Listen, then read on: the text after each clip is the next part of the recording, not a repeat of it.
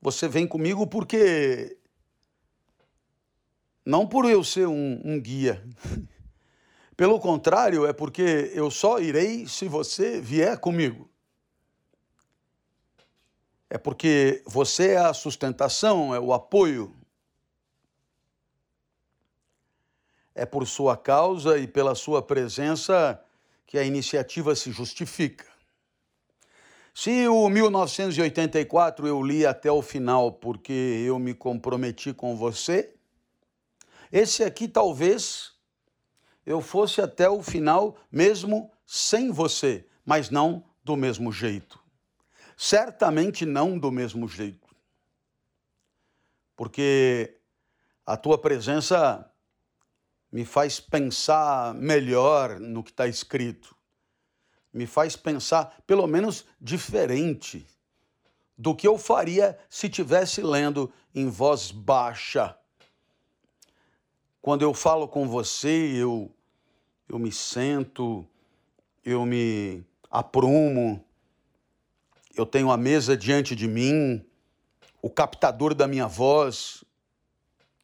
Quando eu leio por minha própria conta, e nesse momento eu estou lendo obras por minha própria conta, como Quincas Borba, que está indo em paralelo aqui.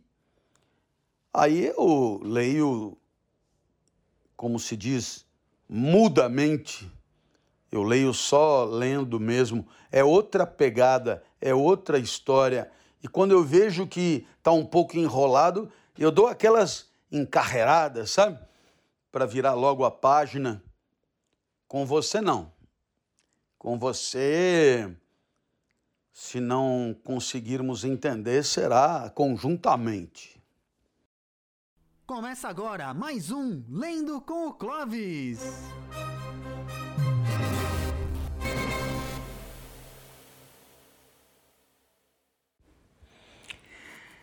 Lendo, lendo, lendo com o Clovis.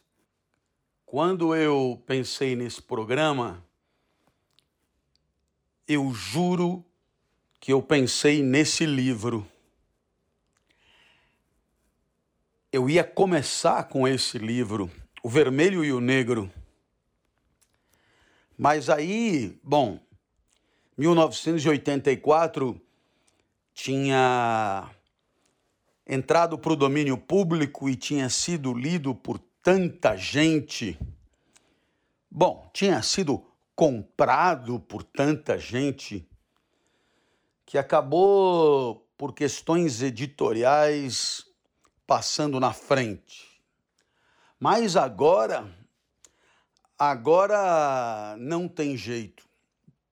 O vermelho e o negro. Um livro que eu li em tempo de graduação.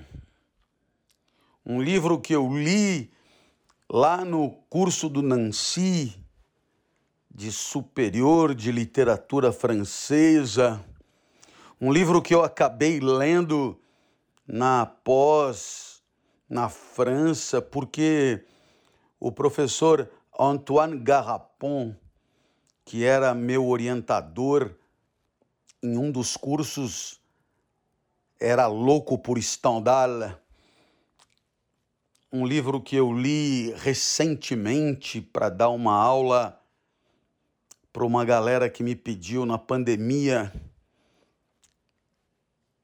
E agora, de novo, nós vamos ler. Nós vamos ler juntos.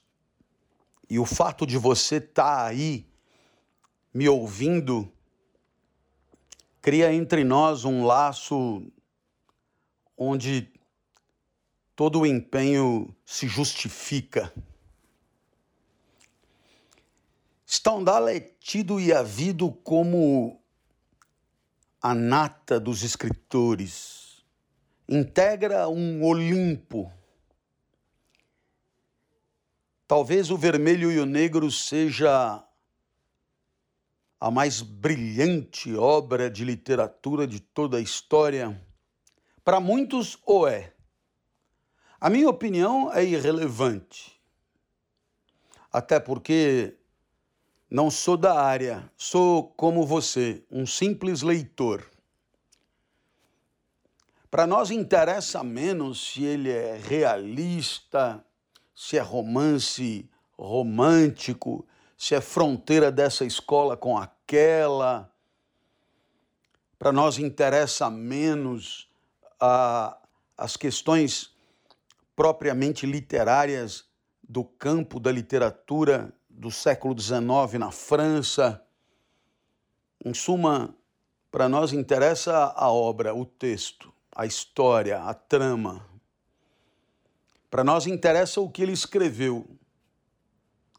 Se ele era tido e havido como um cara esquisito, a ponto de ser menosprezado pelas mulheres, ridicularizado pelos colegas, para nós isso é, é bem irrelevante.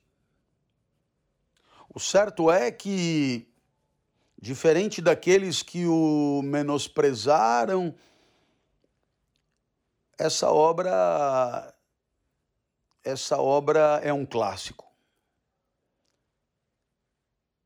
É um clássico que Stendhal deixa como legado para a história da humanidade.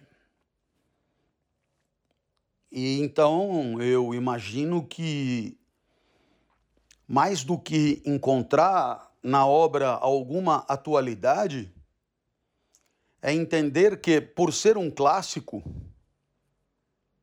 o vermelho e o negro é atual sempre e será atual sempre.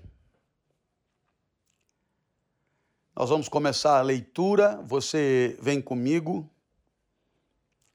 Então vamos abrir o livro. Abre o livro aí.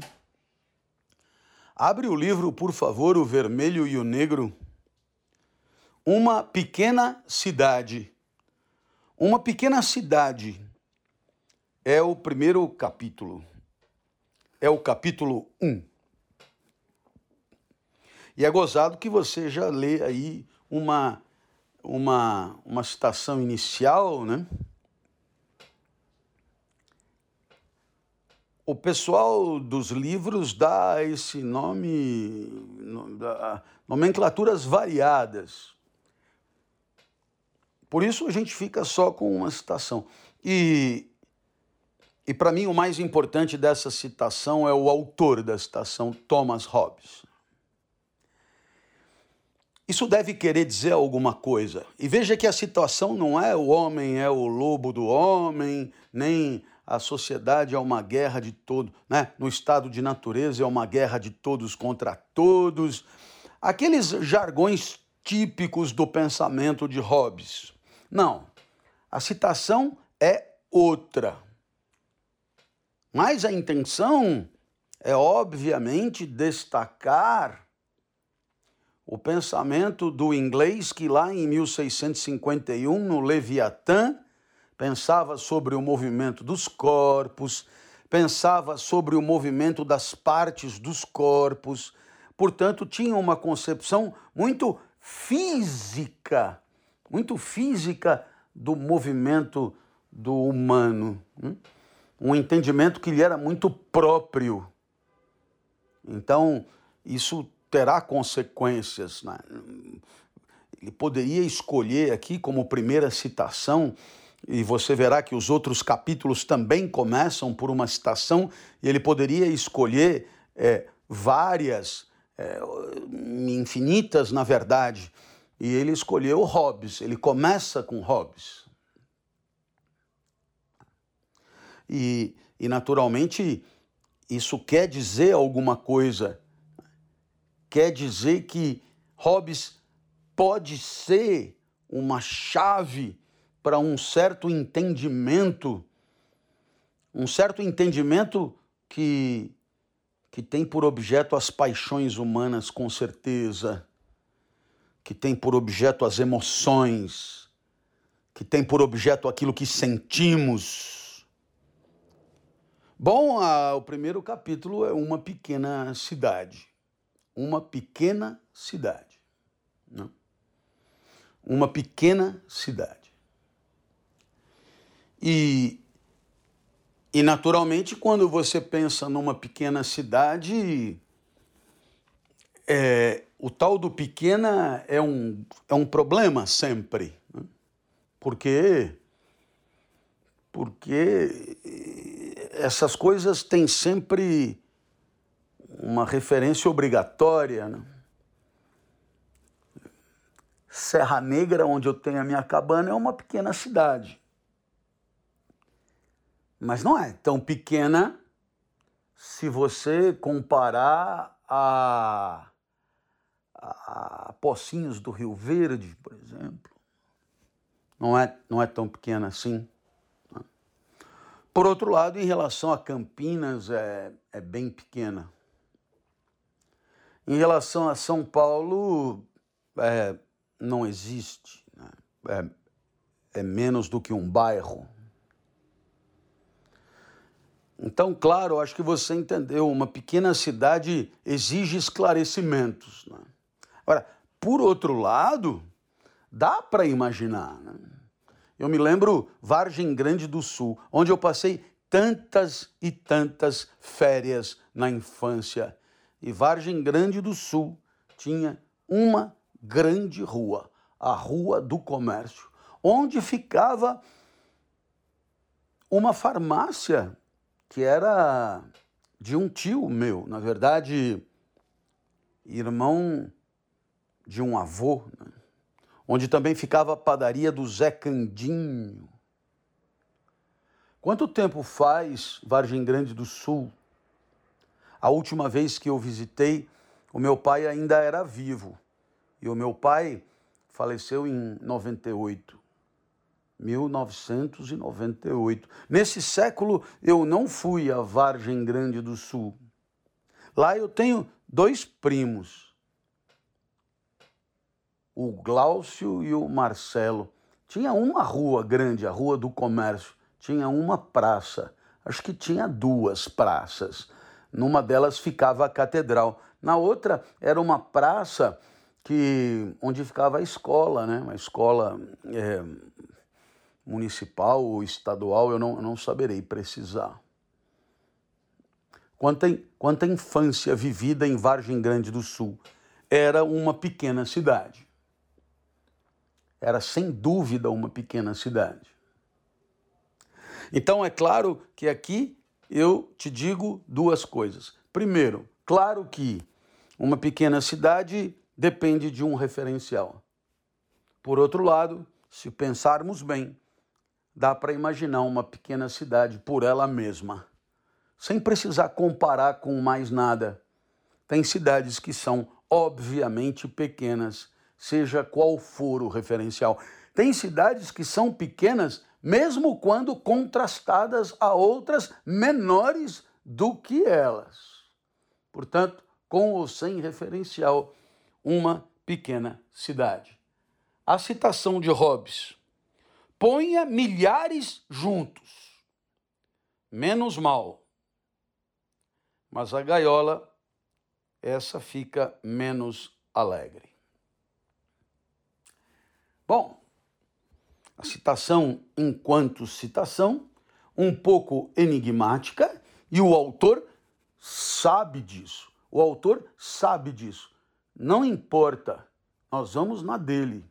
Vamos ficar com o enigma na cabeça. Hobbes é Hobbes. A gente tem uma ideia de como ele pensa e isso nos ajudará em algum momento. A pequena cidade de Verrières pode passar por uma das mais bonitas do Franco Condado. Bom, pode passar. Pode passar, ele já dá ele já passa a bola pro pro observador, pro analista. Pode passar. Quer dizer, dependendo de quem você for, né? Verrières pode passar por uma das mais bonitas do Franco Condado.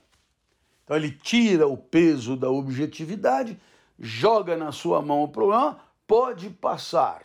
Tanto não há aqui nada de indiscutível, não há aqui nada de peremptório. Pode passar. poderia passar para um, para dois, por mais gente, pode passar para quase todo mundo. Né?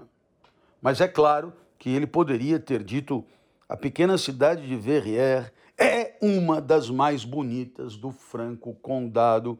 Seria outra coisa, né? É...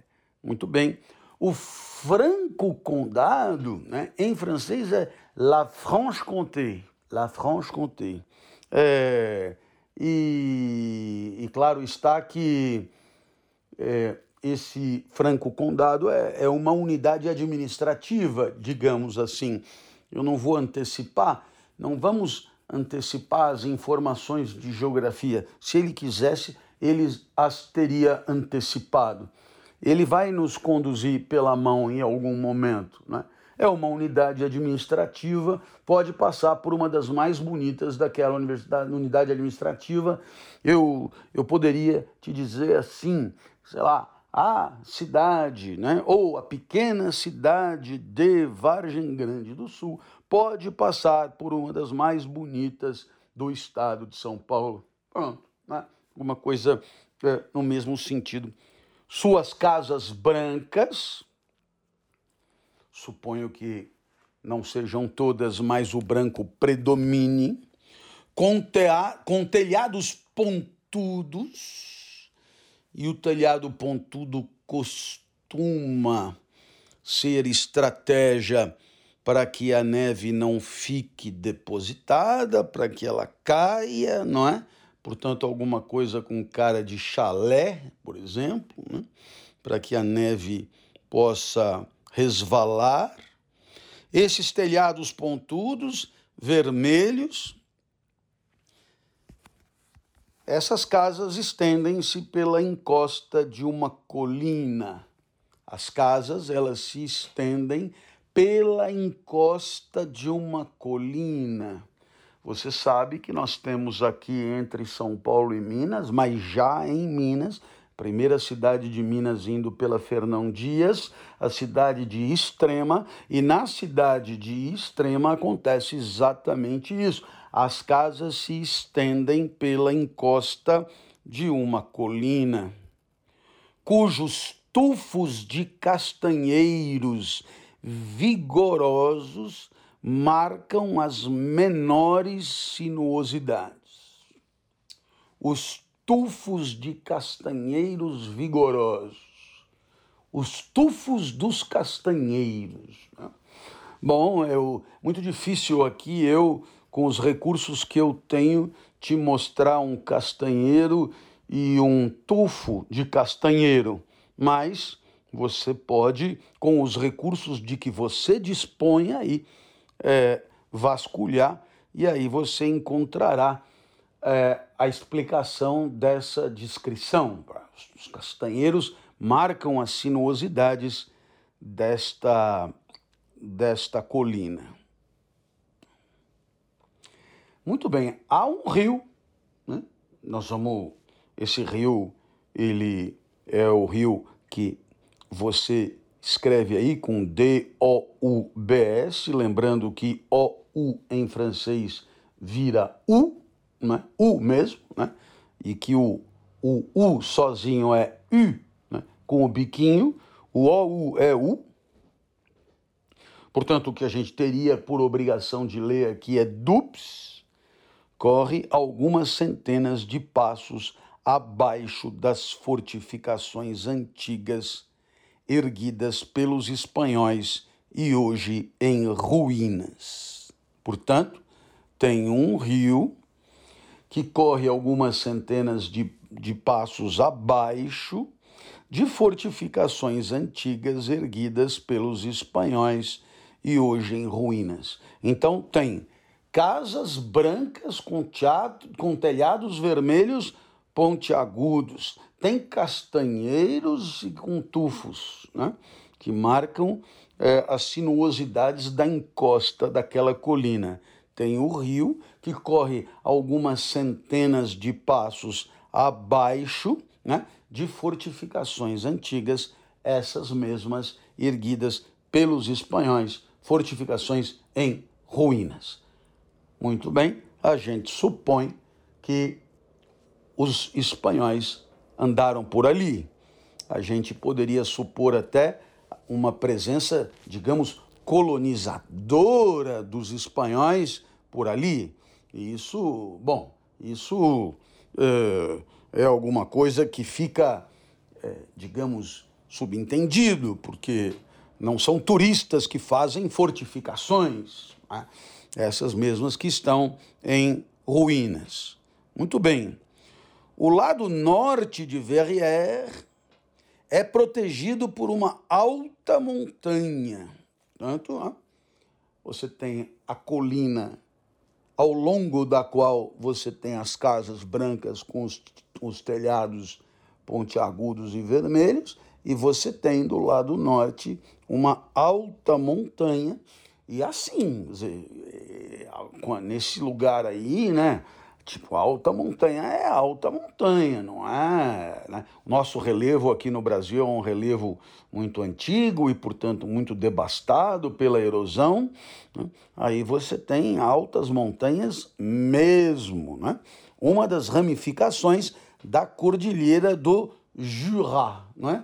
Esse Jura aí, você lê Jura. Né? Então, claro está que essa região é uma região que aos poucos nós vamos descobrindo, não é? no interior da França. Se você imaginar uma viagem indo de Paris em direção à Itália, em direção a Milão, em direção a Roma, indo de trem, etc., pois muito bem, a, a passagem é um pouco é, por aí, não é? Então, nesse sentido, você já começa ali no mapa a visualizar onde é que essa trama está acontecendo, né? começa a acontecer. Né? Os cimos partidos do Verra, é, é, os cimos, nós estamos falando é, é mesmo das pontas, né? a parte superior das montanhas, né? e, e, há como imaginá-las partidas. Né? Portanto, você tem aí um verra com um, um, um, pontas partidas e cobertas de neve desde os primeiros frios de outubro, o que mostra que é alto, né? alto. Já nos primeiros frios já tem neve lá em cima mas não é tão alto a ponto de ficar com neve o ano inteiro. Né? Isso tudo já dá para depender. Né? Então, desde os primeiros frios de outubro, você sabe que os primeiros frios de outubro dão início aí a, a essa estação invernal, que se bobear vai até março. Né? Então você tem outubro, outubro, novembro, dezembro, janeiro, fevereiro e março. São os seis meses mais frios do ano é, em toda a Europa, e claro está que é, você tem é, a chance de ter neve muito clara, sobretudo em zonas altas, como é essa que estamos é, indicando aqui. Uma forte corrente de água que desce da montanha e atravessa Verrières antes de se lançar no rio Doubs. Né? Uma forte corrente de água que desce da montanha e atravessa Verrières antes de se lançar no rio Doubs, movimenta um grande número de serras de cortar madeira. Né?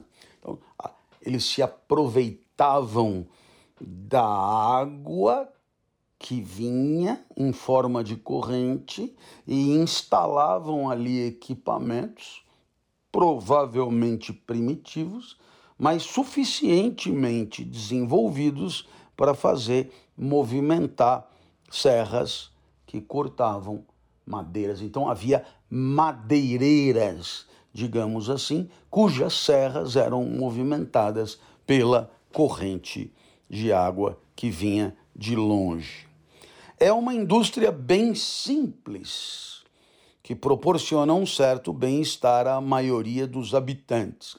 Muita gente vivia de cortar madeira ali, por conta dessa corrente de água que descia né, lá das neves né, do Jura, né, lá das neves do Verrat e desembocava no final no, no rio Doubs.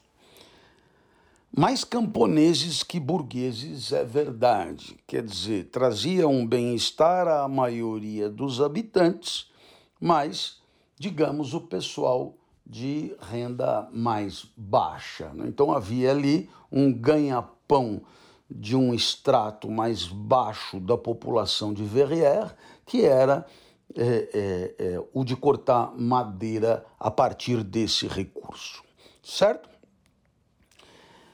É, o termo burgueses aqui né, é usado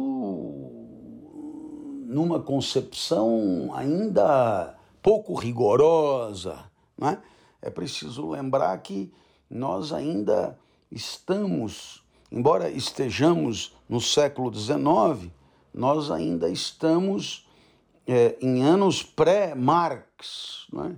E, portanto, a burguesia, enquanto uma classe social detentora dos meios de produção, ainda não tem, é, digamos, toda essa clareza aqui na obra. Burgueses aqui se confunde muito com os ricos, detentores ou não dos meios de produção. Hum? Um pouco como é hoje eh, eh, nas conversas de bar né? nas conversas do cotidiano e não de estudantes de ciências sociais. Muito bem. No entanto, não foram as serras que enriqueceram essa pequena cidade. Hã? Ainda é o ganha-pão, mas não foram as serras que enriqueceram essa pequena cidade. É a fábrica de tecidos estampados, fábrica de tecidos estampados, ditos tecidos de Mulhouse. Hein? Mulhouse, hein? Mulhouse tem time de futebol, mas sobretudo tem time de, de rugby, né? Mulhouse, que se deve à prosperidade geral. Tecidos de Mulhouse. Né? É, são os tecidos estampados que trouxeram a prosperidade geral, que desde a queda de Napoleão permitiu a reconstrução da fachada de quase todas as casas de Verrières. Então, olha que interessante, a gente já sabe aqui que essa história acontece depois da queda de Napoleão. Então, um dado interessantíssimo, aos poucos ele vai nos abastecendo de informações interessantes. Mas se você imaginar que nós tivemos a Revolução Francesa, né? e que depois da Revolução Francesa nós tivemos, digamos, um, um bom tempo aí, uma boa década de é, é, formas de governar a França é, diferentes e que Napoleão assumiu o poder num determinado momento. Nesse momento eu não quero me antecipar porque é, a gente não tem por que antecipar o autor, nós somos escravos do texto, portanto, nós vamos descobrindo as coisas a partir do que o texto nos oferece. O certo é que Napoleão, este Napoleão, já tinha, é, já tinha caído, já tinha perdido, portanto, já tinha sido é, destronado, digamos assim, já tinha sido retirado do poder, não é? De tal maneira que é, isso nos dá uma dica de que nós talvez estejamos, por enquanto, em torno aí, né, da terceira década do século XIX, né? senão não teria dado tempo, mas isso vai devagar, aos poucos, a gente vai descobrindo com ele. O certo é que as fachadas das casas foram reconstruídas por conta de um dinheiro que foi proporcionado pelos tecidos, né, ditos tecidos de, de Mulhouse. É claro que Verrières, então, já sabemos, não deve ficar longe de Mulhouse. Mulhouse, digamos, é uma cidade maior do que Verrières e empresta o seu nome a essa região. Né? E essa mesma região dá o nome ao tecido, e esse tecido trouxe um, um grande, é, uma, uma certa prosperidade aos habitantes de Verrières. Mal entramos na cidade, ficamos aturdidos com o estrondo de uma máquina barulhenta e de aparência terrível. Então aí nós já temos dois elementos que permitem uma descrição fenomenológica muito clara, que são o estrondo, estrondo, barulho veio antes, é o único lugar, a literatura é o único lugar onde, o estrondo como esse que você está ouvindo agora, não é? A literatura é o único lugar em que o barulho chega antes da luz, não é? Onde o trovão chega antes do raio, ficamos aturdidos com o estrondo de uma máquina barulhenta e de aparência terrível a aparência veio depois. Quer dizer, é, aquele que entra na cidade já se depara com um barulho horroroso e uma máquina de aparência medonha. Vinte martelos pesados que caem com um ruído que faz tremer o chão são erguidos por uma roda movimentada pela corrente de água. Opa! A mesma corrente de água que movimenta as serras que cortam a madeira também soerguem esses 20 martelos, são 20, é? 20 martelos pesados que caem bof, né? E fazem tremer o chão. É, cada um dos martelos fabrica por dia não sei quantos milhares de pregos. Ah, que interessante!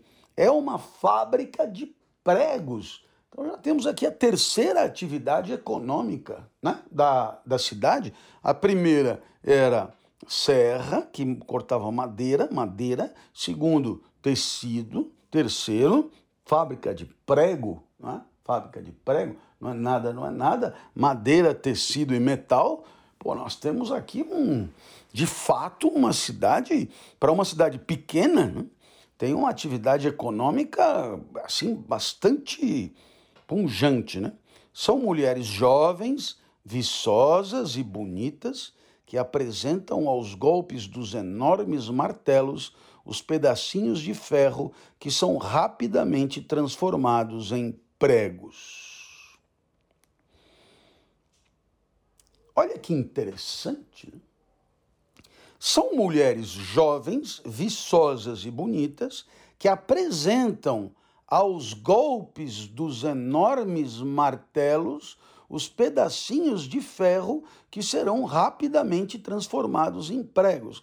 Mulheres jovens e bonitas pegam pedacinhos de ferro, apresentam os pedacinhos de ferro à máquina, né, aos martelos. E aí, claro, suponho que elas saiam dali, vem a, a, o martelo, senta-lhe a, a martelada e aquilo vira, são rapidamente, rapidamente transformados em pregos.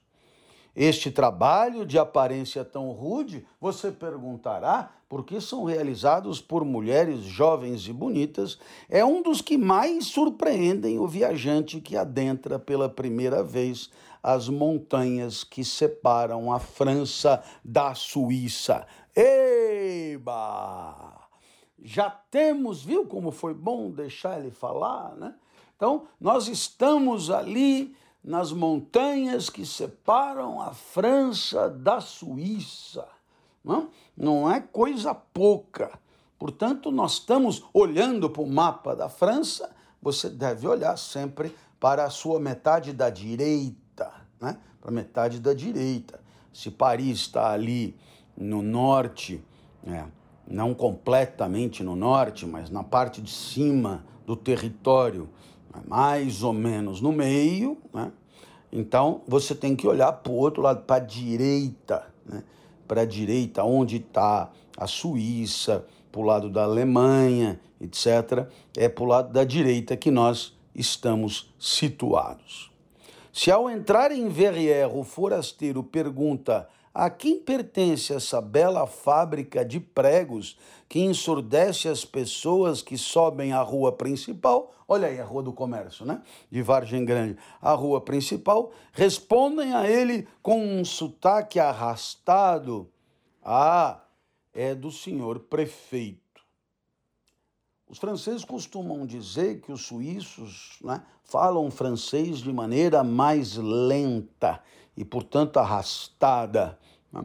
Eu também falo português de maneira mais lenta do que é, a maioria dos meus interlocutores. Né? Esse é o sotaque arrastado que já, né, mesmo na França, já é o sotaque próprio dessa região. Né? Monsieur le maire, né? Monsieur le maire é do senhor prefeito, né? Cela appartient, né? pertence a Monsieur le maire. Que loucura! Mesmo que o viajante permaneça só alguns instantes na rua principal de Verrières, que vai da margem do Doubs até quase o topo da colina, a rua principal cruza a cidade toda, né, até o topo da colina, pode apostar 100 contra 1, pode apostar, mesmo que o viajante permaneça só alguns instantes ali na rua principal, pode apostar 100 contra 1, que verá aparecer um homem alto, de ar atarefado e importante. Conhecem pessoas de ar atarefado e importante? Pessoas de ar atarefado. Eu, eu adoro no teatro da vida observar pessoas de ar atarefado, porque, claro, quando as pessoas têm ar atarefado, costumam atribuir importância ao que fazem. E pessoas que costumam atribuir importância ao que fazem costumam também atribuir importância a si mesmas.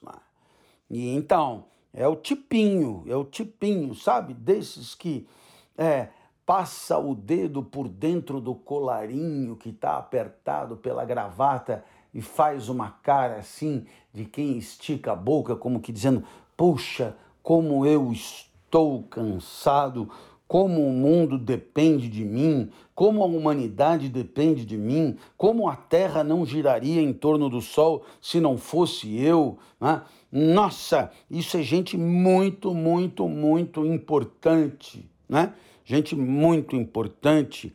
Nossa, o pessoal que movimenta o capital, o pessoal executivos das grandes empresas, o CEO, mas mesmo hein, no setor público, gente importante que vai de cá para lá, de lá para cá, uma beleza mesmo. É um homem alto, de ar atarefado e importante.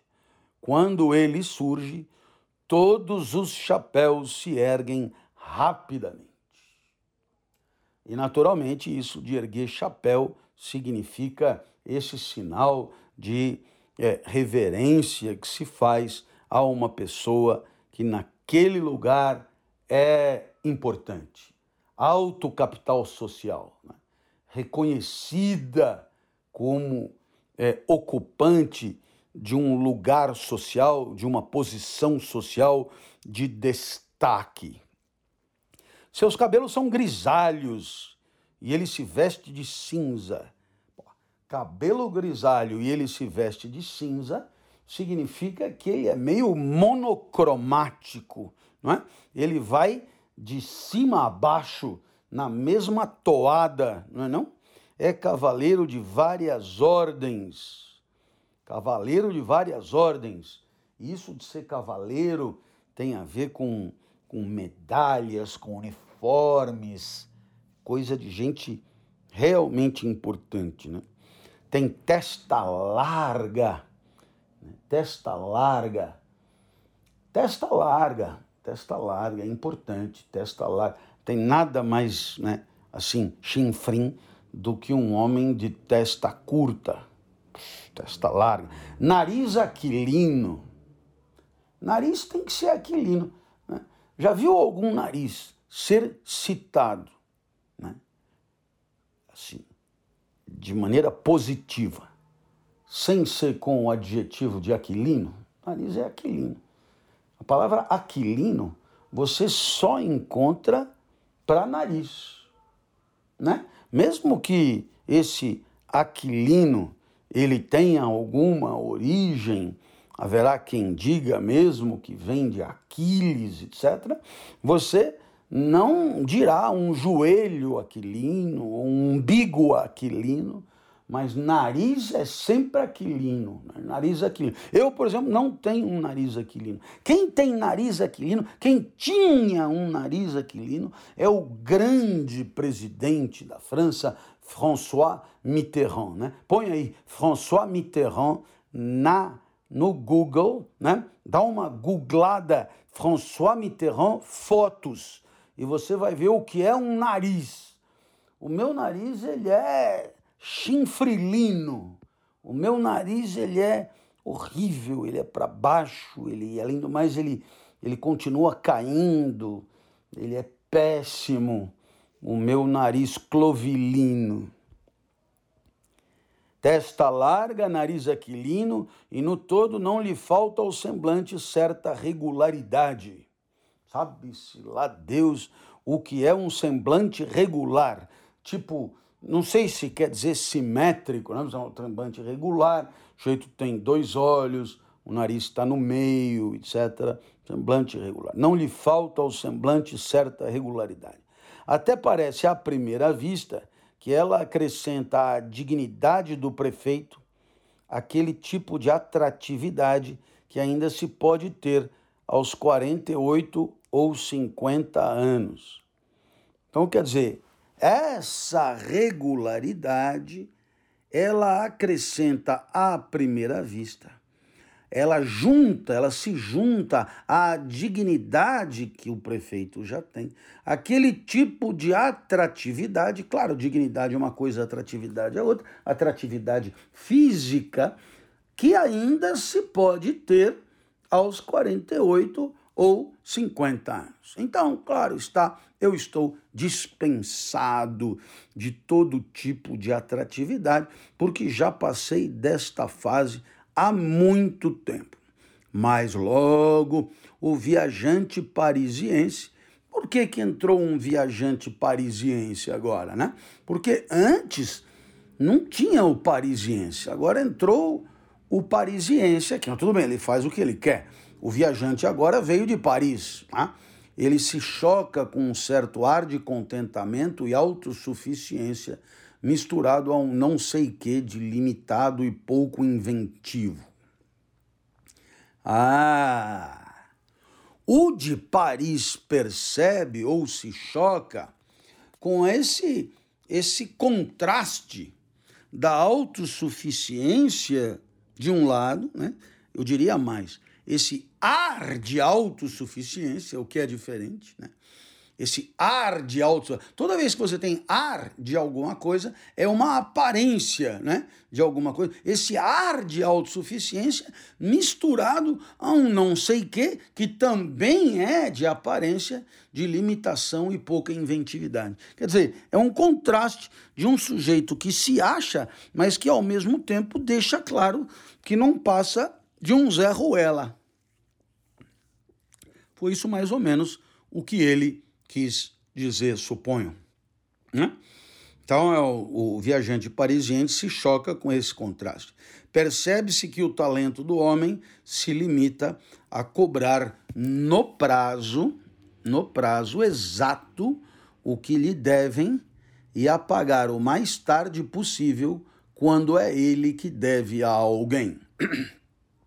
Vamos lá ver qual é o talento, no final das contas, é É, o que chama atenção é o contraste entre o ar de autossuficiência e o não sei que de, de limitado. Né? E aí, claro está que a gente percebe que o talento do homem se limita né, a cobrar no prazo exato aquilo que lhe devem e a pagar o mais tarde possível quando é ele que deve a alguém. Fica claro, o sujeito, o sujeito cobra em cima e, e regateia para pagar. Em suma, é alguém que luta para ficar o mais tempo possível com o dinheiro. Muito bem. Esse é o prefeito de Verrières. E nós vamos apresentá-lo agora. Ele é Monsieur de Renal. Monsieur de Renal. Olha, duas coisas. Primeiro, quando tem D em francês, indica nobreza, certo? Eu me lembro, numa das primeiras aulas na Université de Paris 2, um professor de política, é, é, Monsieur Jean Rouvier, ele leu o meu nome na lista de chamados. Écoutez, monsieur,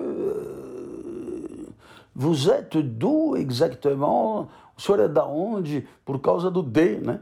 Então, o D indica da onde você veio e, portanto, indicaria alguma nobreza, né?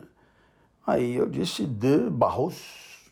Aí ele, oh, je vois pas eu não vejo onde é. Falei, não, é. É é, Vila Tibério, Vila Tibério, Ribeirão Preto, São Paulo.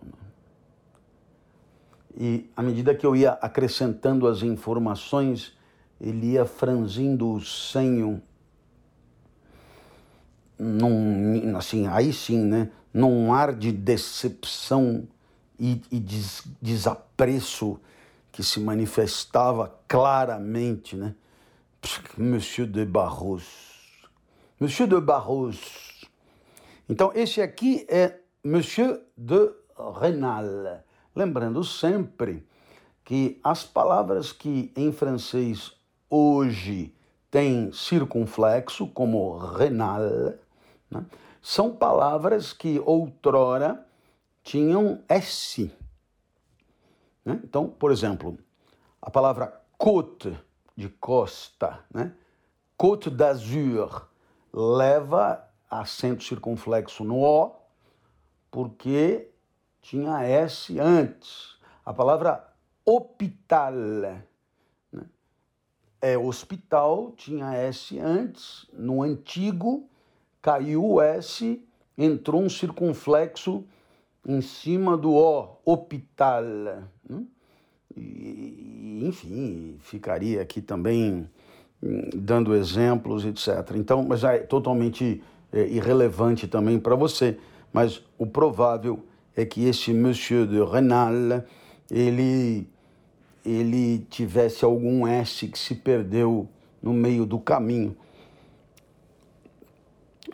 Depois de atravessar a rua com passos graves, e passos graves indicam assim coisa de gente que se acha importante, passo grave indica firmeza, né? Passo grave afasta toda frivolidade, passos graves. Nunca consegui dar um passo grave, né? Por quê? Porque é, o meu corpo não se adapta a passos graves, porque eu sou um pouco claudicante, eu sou penso, né? Eu sou meio torto. Então, um passo grave é dado por um sujeito austero, espadaúdo, né? coisa assim, né? um passo grave. Né?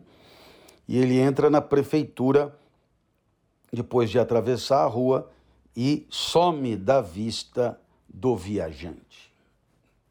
Some da vista do viajante.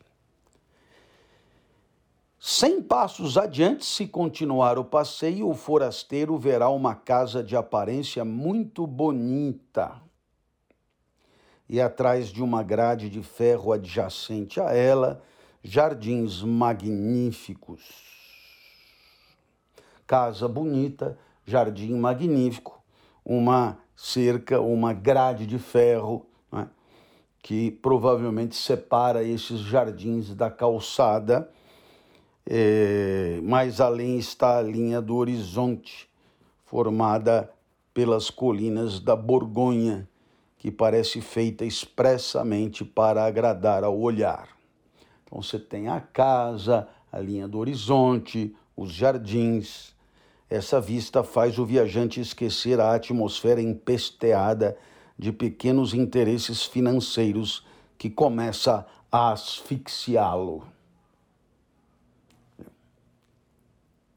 Fica claro que o que o autor quer dizer aqui que esse lugar é um lugar de gente, digamos, muito preocupada em conforto material, muito preocupada em acúmulo de riqueza, muito preocupada em ostentação, muito preocupada em fazer-se tomar por rico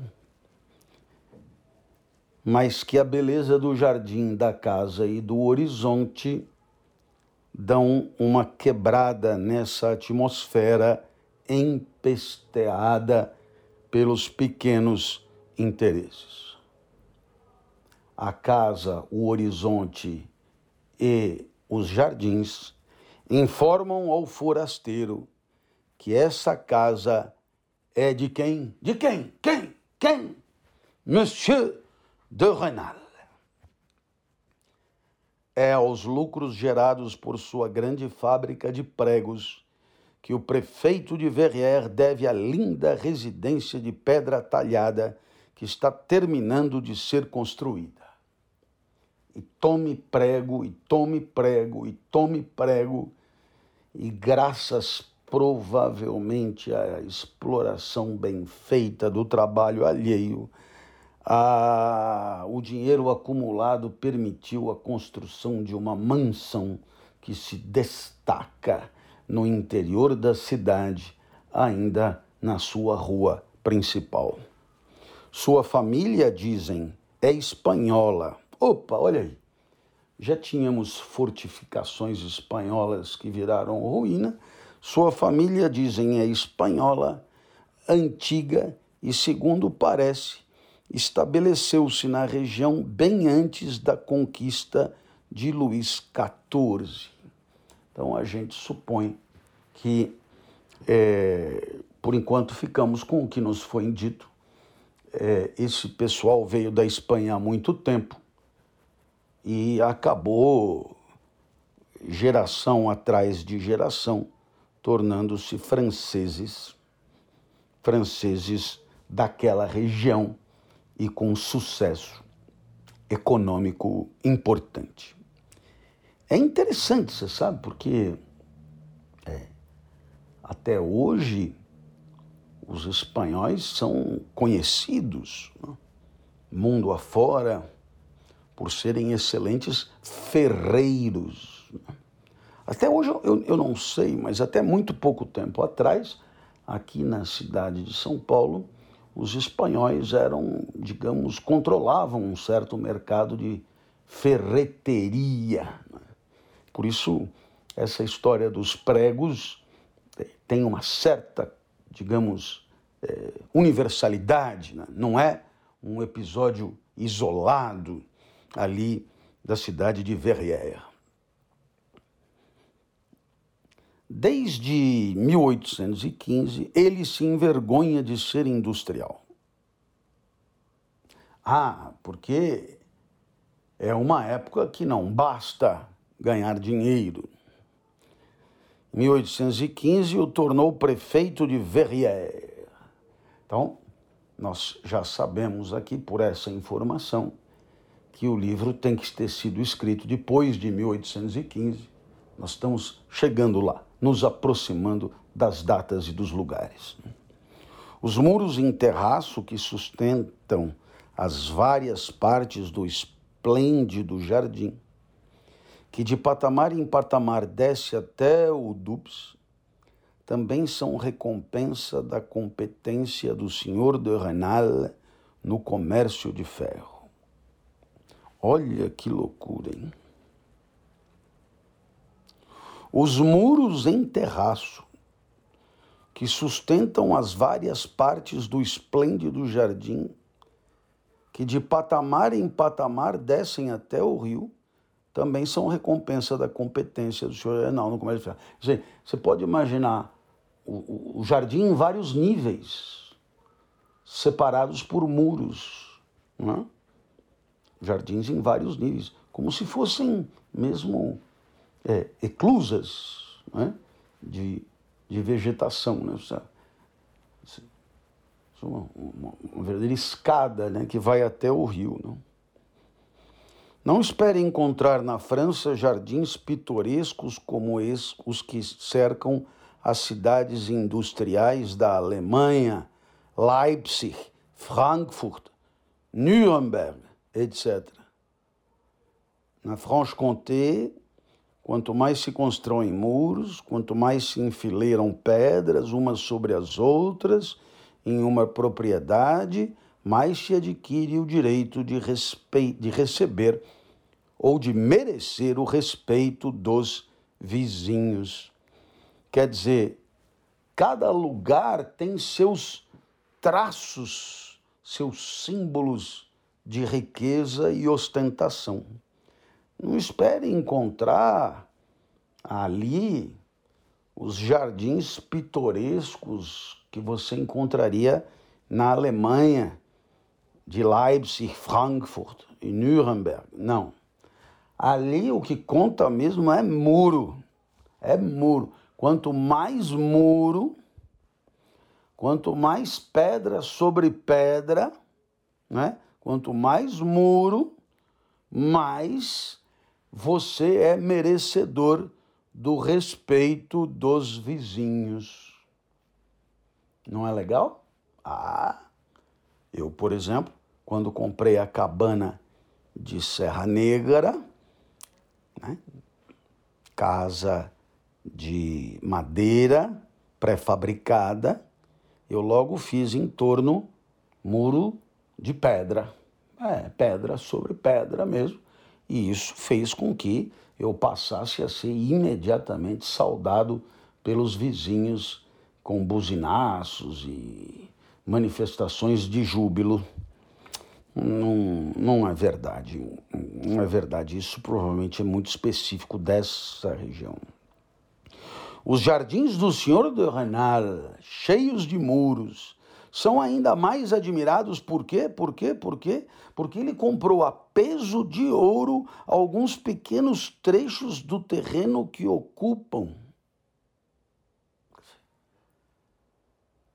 Ele, ele, ele comprou os terrenos só para fazer jardim. Isso é um charme mesmo, né?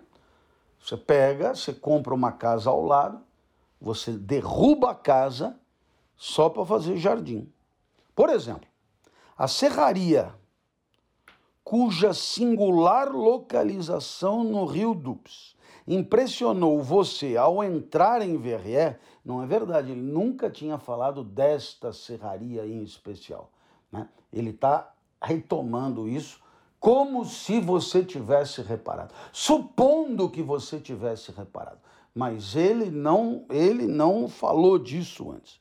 E na qual você notou o nome Sorel, escrito em letras gigantes sobre uma tábua que domina o telhado, essa serraria, essa serraria, escrito Sorel, serraria, ele, tinha falado mesmo que havia é, é, serrarias, né? que a água, a madeira, mas não falou dessa em específico, né? ocupava seis anos atrás o espaço onde agora se ergue o muro do quarto terraço dos jardins do senhor de Renal. Quer dizer, o cara comprou o terreno da serraria só para fazer jardim. Viva Monsieur de Renal! Apesar da sua soberba, o senhor prefeito precisou de muito empenho para com o velho Sorrel. É, o velho Sorrel diz: não vendo, né? Não vendo, não vendo e não vendo camponês duro e teimoso. teve de pagar-lhe muitos luíses de ouro para conseguir que ele mudasse a serraria de lugar. Muitos luíses de ouro, meu amigo. Sorrel não era flor que se cheirasse. Sorrel vendeu caro a serraria dele. Na verdade, não vendeu a serraria, ele vendeu o terreno onde a serraria estava e teve que se instalar em outro lugar. Quanto ao riacho público que fazia as serras funcionar, o senhor de Renal, graças ao crédito que tem em Paris, conseguiu que seu curso fosse alterado. Ele alterou o curso da corrente de água que fazia movimentar as serrarias. Esse favor foi feito a ele após a eleição de 1820 alguma coisa. Nós estamos nos aproximando da data em que esse livro foi escrito. O senhor prefeito deu a Sorrel quatro acres de terra em troca de um. É, trocou quatro por um para poder ficar com aquele pedaço que ele queria para poder fazer o jardim dele, 500 passos mais abaixo das margens do Dupes. E embora essa localização fosse bem melhor para o seu comércio de tábuas de pinho, o senhor Sorrel, como chamam desde que enriqueceu, desvendou o segredo para fazer com que a impaciência e a mania de proprietário que animavam seu vizinho lhe rendessem seis mil francos não só trocou quatro por um, não só trocou por um lugar melhor, como ainda cobrou seis mil francos a mais Monsieur, Monsieur Sorel, né? senhor Sorel, que acabou enriquecendo. A gente não sabe se já nessa época ou depois. Provavelmente viremos a saber, porque eu acho que esse Sorel veio para ficar na nossa obra. Né? Então, anote aí porque nós temos, por enquanto, apenas duas personagens mesmo nessa história, por enquanto. O prefeito de Verrières, Monsieur de Renal, o senhor de Renal, e o Monsieur Sorel, o serreiro, que, para permitir ao seu ambicioso vizinho de ter jardins como ele os queria, que foi que ele fez? Ele cobrou e muito caro né, a, a venda do lugar onde ele estava. É verdade que esse arranjo foi criticado pelas pessoas sensatas da cidade. Certa vez, um domingo, fazia quatro anos, o senhor de Renal, voltando da igreja em traje de prefeito, viu de longe o velho Sorel, cercado pelos três filhos viu o velho Sorrel cercado pelos três filhos, olhar para ele e sorrir. O prefeito viu o velho serreiro que tinha escalpido ele, arrancado até as calças dele, olhou para ele e sorriu. O sorriso foi fatal para a alma do senhor prefeito, que a partir de então começou a pensar que poderia ter feito um negócio melhor pagando menos. Para merecer consideração pública em Verrières, o essencial é não utilizar, apesar da construção de muitos muros, projetos trazidos da Itália, por esses pedreiros que na primavera atravessam as gargantas do Jura a caminho de Paris. Não era bom, era visto, era brega, era brega, era brega, entendeu? Quer dizer, é, eu vou retomar é, porque isso aqui é bem legal. Para merecer consideração pública em Verrières, o essencial era imprescindível não utilizar, apesar da construção de muitos muros, projetos trazidos da Itália por esses pedreiros que na primavera atravessam as gargantas do Jura a caminho de Paris. Uma tal inovação valerá ao imprudente construtor a eterna reputação de não bater bem da cabeça e ele terá caído para sempre no conceito das pessoas sábias e moderadas que distribuem consideração, que distribuem capital simbólico, que distribuem reputação, que distribuem notoriedade no Franche-Comté. Ah, meu amigo, serviu-se dos italianos que atravessam as gargantas do Jura para ir a Paris, nada feito, nada feito. Esses italianos, eles eram eh, extravagantes e de mau gosto. De fato, essas pessoas sábias exercem na localidade o mais entediante despotismo. Definem, portanto, o que é esteticamente legítimo, o que é esteticamente aceitável, exercem ali uma dominação feroz. É por causa dessa palavra feia que a estada em cidades pequenas é insuportável para quem viveu na grande república chamada Paris. A tirania da opinião, e que opinião, é tão idiota nas cidadezinhas da França quanto nos Estados Unidos da América. Eita, nós! E não é que acabou o capítulo 1? Pois muito bem, eu espero que você tenha curtido demais. Nós temos por enquanto só duas personagens: Monsieur de Renal, o prefeito de Verrières, e Monsieur Sorel, o serreiro duro na queda serreiro, talvez pudéssemos, eu não sei, mas talvez a palavra né, serralheiro, enfim, fiquemos com eles dois no capítulo 2, no nosso próximo encontro.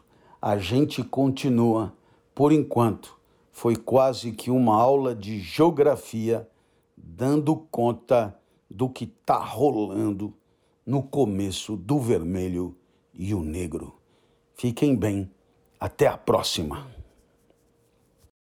Esse foi o Lendo com o Clovis. Não perca nosso próximo episódio, aqui no www.twitch.tv barra às segundas, quartas e sextas, às 21 horas.